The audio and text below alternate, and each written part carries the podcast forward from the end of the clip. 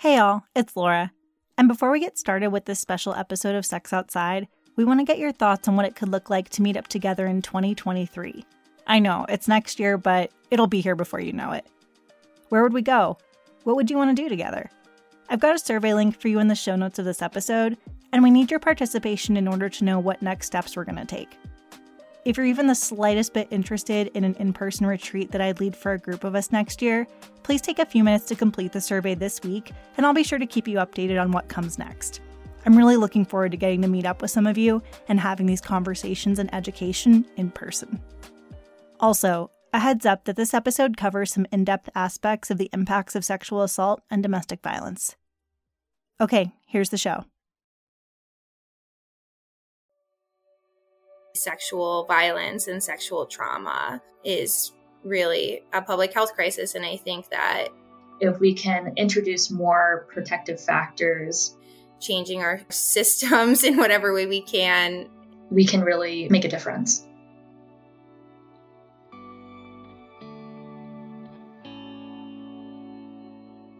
I'm not going to sugarcoat it. This is an episode I've both been desperately wanting to make and, in the same breath, knew I'd have a difficult time pulling together. That's probably because opening up about sexual assault, harassment, and violence isn't something that we've been told or shown as safe to do in society. And it's also probably because the issues surrounding these experiences are too many to count, too sobering to understand, and have too many greater implications that are wrapped up in other challenges someone may face later in their adult life. In short, the magnitude of this problem makes it hard to know where to begin. So I'll say this if you don't know of at least one person in your life who's experienced sexual assault or harassment, or who carries sexual trauma, it's because they haven't told you, not because these experiences haven't ever happened to them, and likely many more folks who you come into contact with both in the outdoors and elsewhere on a regular basis. And let me be clear it's nobody's responsibility to make sure we know that sexual assault happens. It happens, often. And in this episode, we'll talk a bit about just how prevalent it is especially in outdoor communities like commercial guiding and tourism. What is our collective responsibility is to believe that it's a major issue, treat it as unacceptable in any environment, and recognize that safety outside isn't just about gear and medical training, but also extends to the physical and mental safety of those who are being targeted with unwanted sexual behaviors. If you leave with just one thing from this episode, I urge it to not be despair or overwhelm. As you'll hear, Action, education, and relationship building are needed in order to keep each other safe. Which is why Morgan Flynn and Cora Phillips, two staff members from Seekhaven Family Crisis and Resource Center in Moab, Utah, are joining us today to share more about how we can make a tangible difference, even in just one person's life, by showing up prepared. So, let's talk about it. And more importantly, let's learn together. I'm Laura Borichevsky, and this is Sex Outside.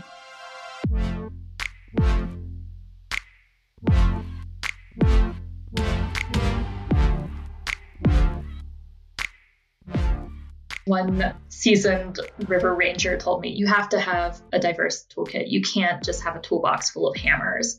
And so I'm just like one tool in the toolbox. And if we can introduce more protective factors, we can really make a difference.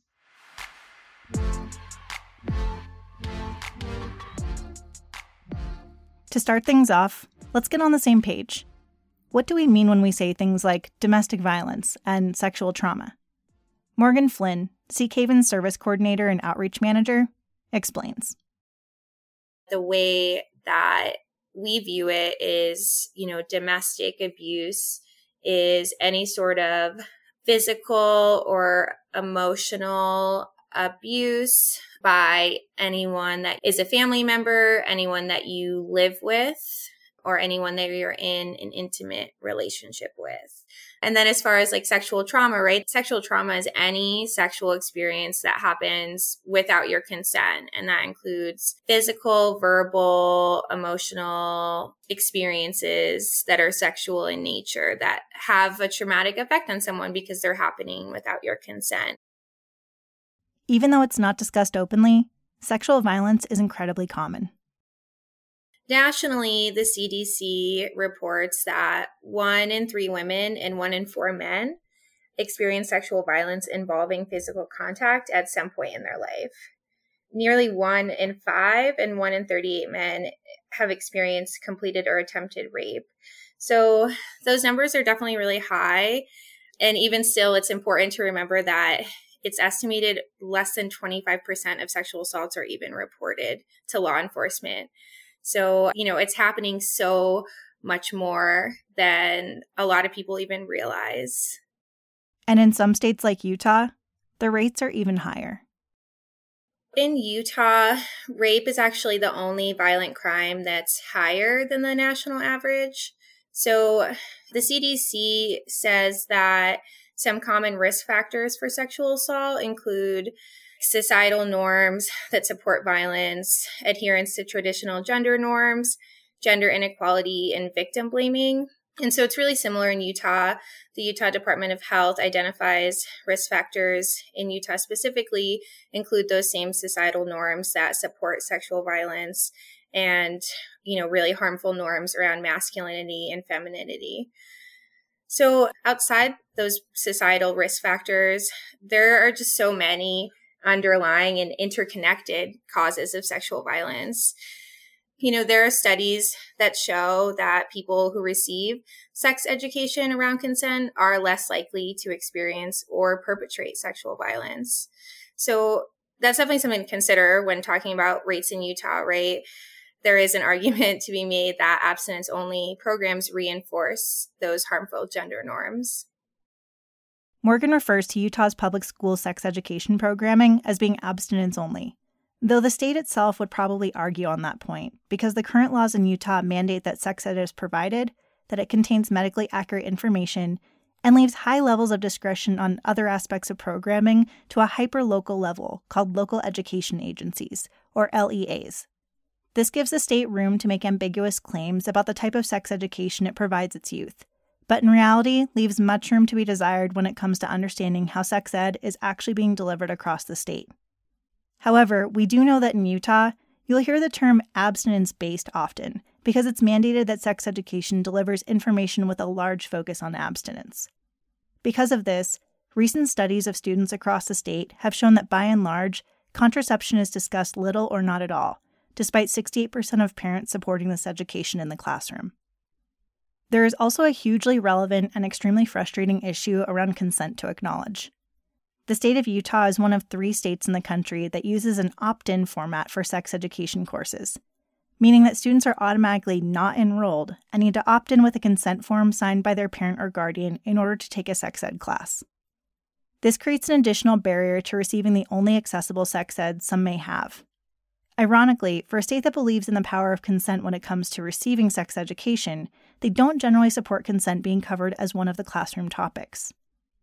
While refusal skills are discussed, basic foundational knowledge about consent is currently not allowed, despite ongoing discourse about this at the state congressional level. The result of this places the burden of navigating unwanted sexual advances squarely on those being targeted without setting them up for success of being heard or respected, and doesn't proactively address the root of these issues to begin with. This all feeds into a larger concept Morgan brought into our conversation, namely the term gender based violence which isn't recognized as often, but helps us to unpack who is more often impacted by assault and harassment. So, of course, people of all genders can perpetrate or experience sexual violence. And regardless of someone's gender, everybody deserves to be validated, supported, and have access to services. But when we view sexual violence through a gendered lens, we can see that the majority of people who perpetrate it are men, and the majority of folks who experience sexual violence are women. So when we have that understanding of gender based violence, we also have to recognize that it disproportionately affects marginalized communities. So folks who live like at the intersections of multiple marginalized communities, women of color, women of different abilities, and trans people of color all experience sexual violence at much, much higher rates. All of this also doesn't take into account Indigenous communities specifically, which is an issue everywhere, but especially prominent in the southwest region of the United States. Among Indigenous women and girls, more than half have experienced sexual and domestic violence and are, on average, twice as likely to experience rape compared to white women. More information on missing and murdered Indigenous women and girls can be found in our show notes. As Morgan mentioned, a lot of people with more privileges are less likely to experience gender based violence, and depending on the privileges they possess, they might even feel like they don't see it at all. But that doesn't mean that it's not happening at alarming rates. Cora and I talk a lot about the term microaggressions, right? And and how so much of gender-based violence is perpetuated by societal norms and those microaggressions. And they're really not micro, right? It's not a great term for it because it does have a big effect. A lot of cis male people might say, I've never done this. And maybe that's true, right? But I would I would have a hard time believing that they've never seen it or, or don't know someone who has perpetuated this behavior or perpetrated sexual harassment or violence against another person.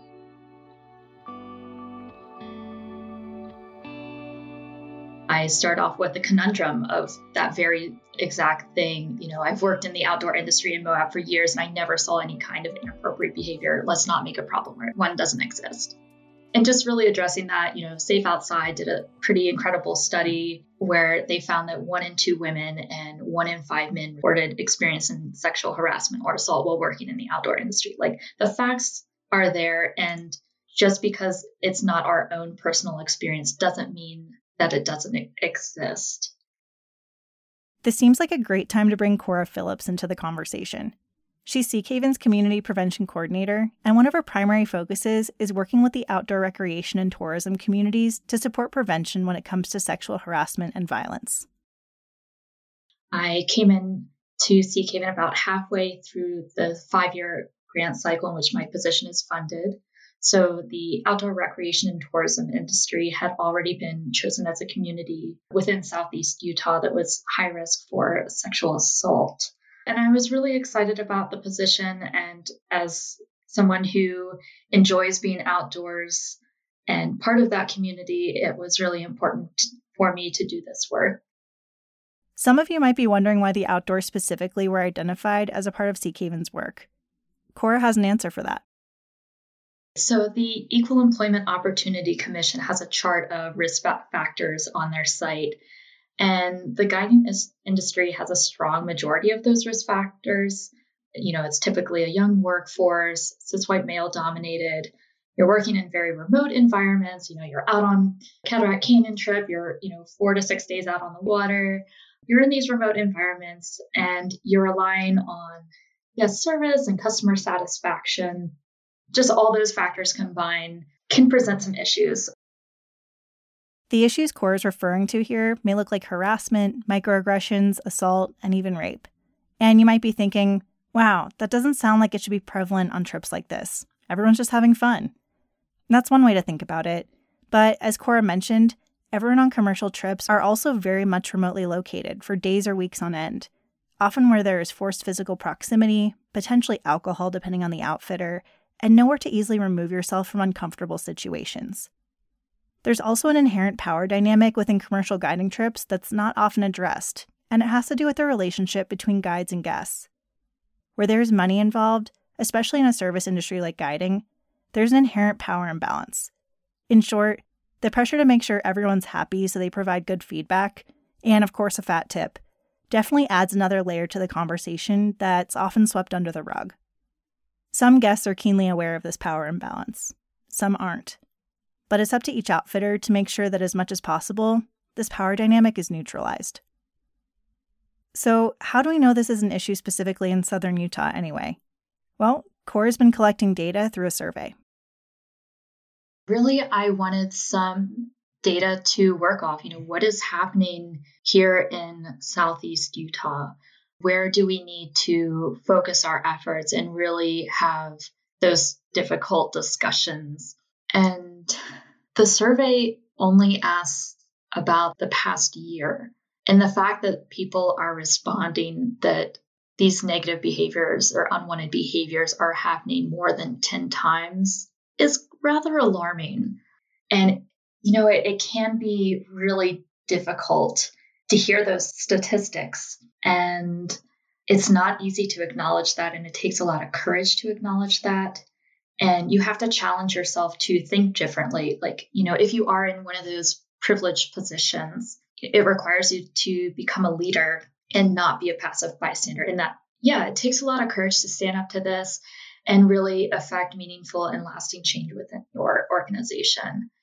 And I think really paints the picture of why the work is necessary and why we need to have these conversations. So folks have the tools to make the industry safer for everyone.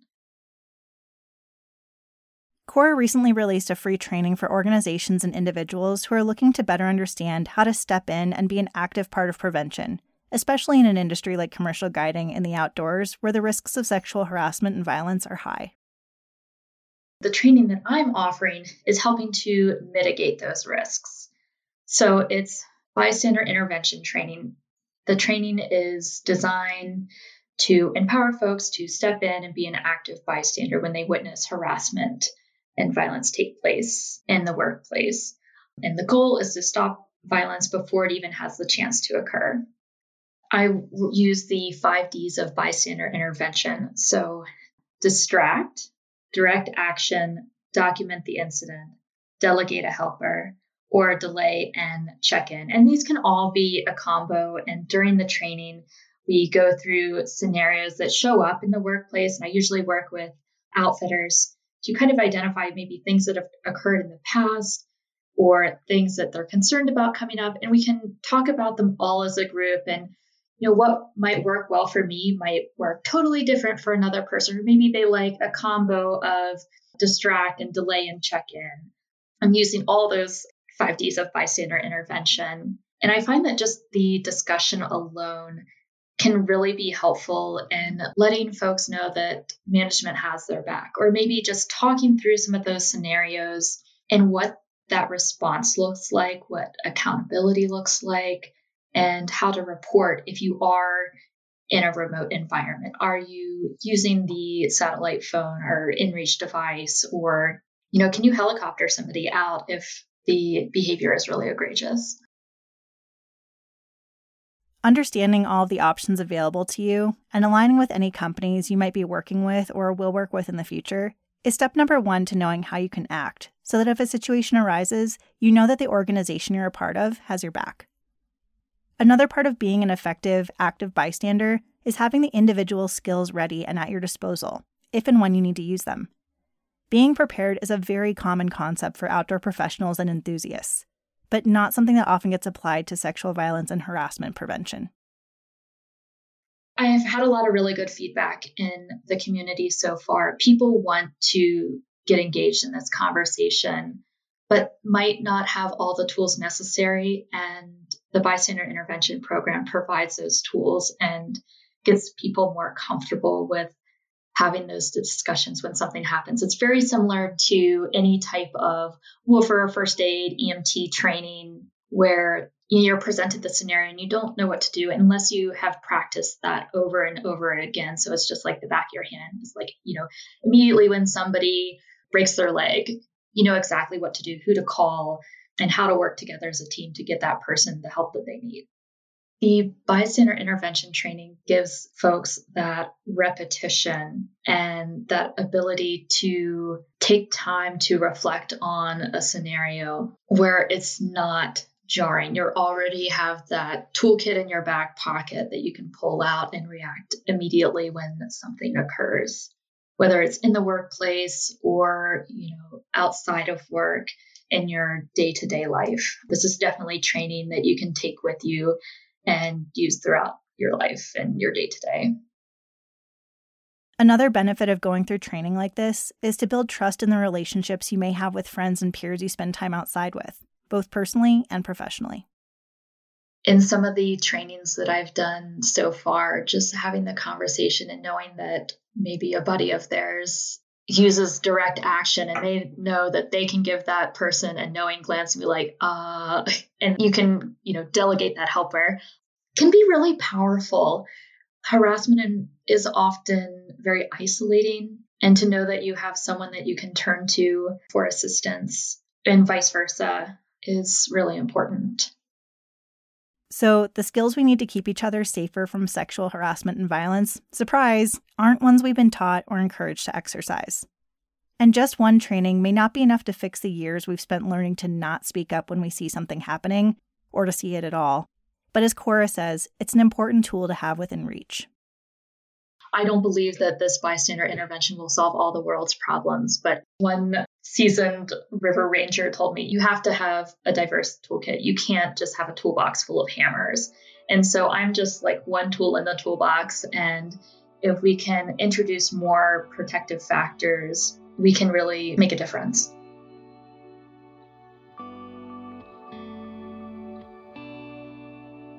So, to recap, Sexual violence is extremely prevalent, and there are often ways that bystanders can step in, especially those with more privilege. And it makes a big impact, not just in outdoor communities, but also outside of them. Those who experience sexual trauma are likely to feel the effects of those experiences throughout their entire life and are more likely to come up against societal, financial, emotional, relational, and systemic challenges as a result of that trauma. So when we can prevent it from happening, it makes a big difference. As you're probably getting by now, there are so many reasons to create safer experiences for others, which is something the Seek Haven staff thinks about often. Just in my time speaking with Morgan and Cora, they shared their thoughts on the sexual assault to prison pipeline, sex work, and the disproportionate impacts that sexual trauma can create for folks with intersecting, systemically oppressed identities. And one additional issue that is especially relevant right now surrounds housing impacts as a result of experiencing domestic violence you know, Seek Haven is an organization that serves people who have experienced sexual assault and domestic violence. And like I said, those things often happen together. You know, sexual abuse is a really common abuse tactic in intimate partner violent relationships. And nationally, domestic violence is the number one cause of homelessness for women and children you know, 40% of sexual assaults happen at someone's home, and many victims find themselves needing to move or relocate because staying in that home where the assault took place can be really traumatizing and oftentimes unsafe, right? A high amount of sexual assaults are perpetrated by intimate partners. They really often co occur with domestic violence. And so, so many people are forced to make this decision do I stay in a home that's unsafe where I'm being abused, or do I go out on the streets? You know, we understand, especially like in our small corner of Utah, there's a really serious housing crisis, and safe, affordable housing options are usually completely out of reach. So, without safe housing, that risk of revictimization is much higher. And there are a lot of studies that show at those intersections of, you know, women who live with mental illness or women of color. And then when you add in homelessness, there are some studies that show that over 90% of homeless women report that they've experienced multiple sexual assaults during their time of being without a home. So I think that's a really very important part of the conversation, especially with the housing crisis getting so much worse in, in so many communities across the country. So, with all of this information, what can we do as individuals wanting to make a difference in our communities? It can feel overwhelming to know where to begin. The first thing that's critical is understanding what resources are available to you in the spaces you occupy. For folks within and close to Moab, there's Seek Haven Family Crisis and Resource Center. Seek Haven was founded in 1990. So the organization has been around for a really long time and a lot of stuff has changed and we've grown a lot. Our mission is empowering individuals and families to survive domestic violence and sexual assault and to thrive in a strengthened community. And our vision is communities in which all individuals are empowered to maintain safety and stability. Seek Haven started off in the 90s as an emergency shelter for women and children who were victims of domestic violence. And during that time, a really common term for organizations like Seek Haven were a battered women's shelter. I have heard that term still out there in our community when people talk about Seek Haven. And so I think it's really important for us as an organization to bring awareness about what we do because we serve people of all genders and all ages by addressing issues of domestic abuse and sexual trauma across the lifespan. So that means, you know, if someone is in a really dangerous, acute situation, they can access our emergency shelter services, but we also have a big staff with outreach advocates that can provide medical advocacy, legal advocacy. We have a transitional housing program, and we also offer counseling services outside of the shelter, our outreach services are available to anyone who has experienced domestic abuse or sexual trauma at any point, you know, even if it was 20 years ago and, and someone wants to come in and say, hey, like this happened to me and I'm ready to talk about it. We're here for that. It's not uncommon for folks who have experienced sexual trauma to take months or years to process the experience before they might choose to seek therapy to address it, if at all. So it's pretty incredible that Seek Haven leaves those doors open for folks to access services in support of healing when the time is right for them. It can take a really long time for people to look back and say, like, that happened to me. It wasn't okay. And it was traumatic and it had an effect on my life. And so, yeah, we want to be able to provide support to people in whatever way that we can. We don't have a licensed mental health counselor or social worker on staff, but we do have contracted therapists and we can pay for typically 13 sessions of counseling over the course of a year. We work with some other organizations too that have other funds. So if someone was in need of more counseling than those 13 sessions in a year, we can definitely fill those gaps. And we really want to be able to provide services to as many people as possible. And if someone calls and maybe they're out of our scope, but we're still going to be able to connect you with an organization or resources that can help.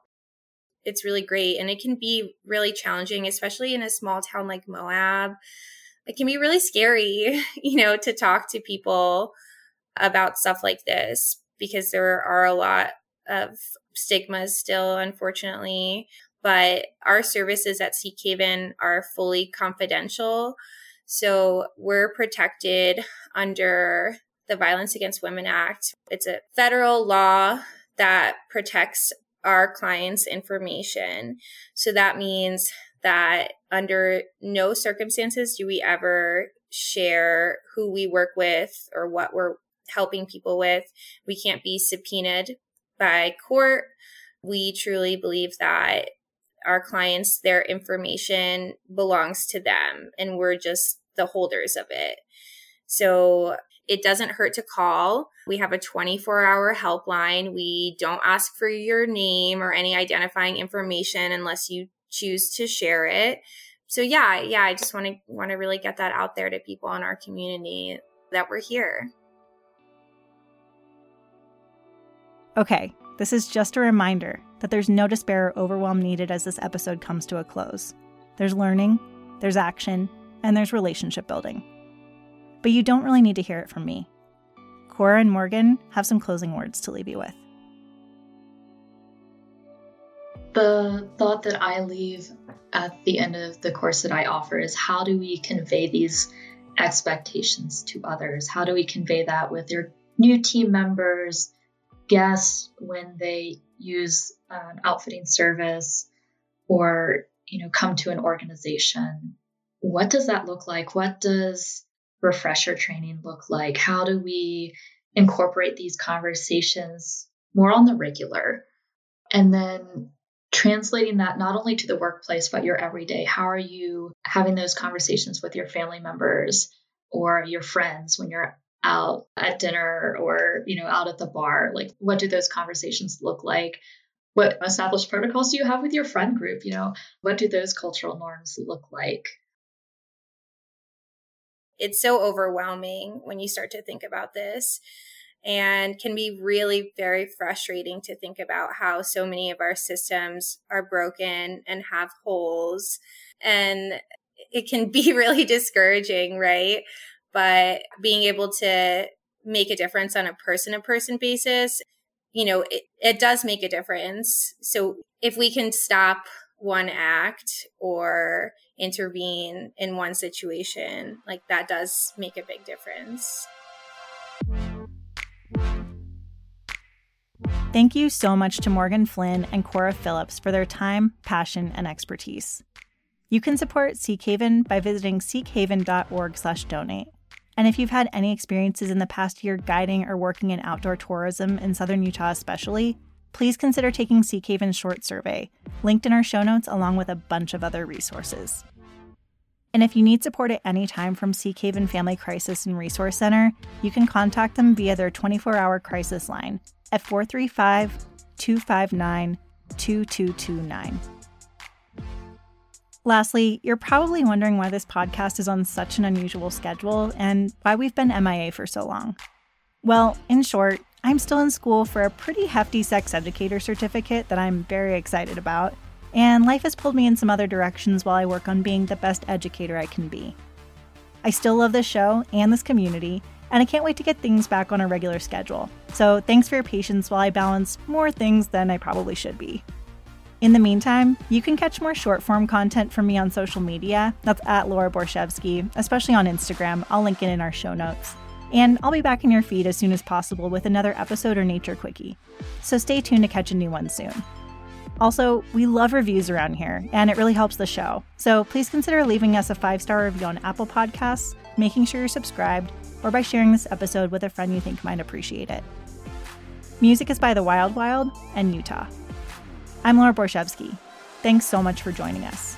Until next time, stay fresh, stay dirty, stay safe.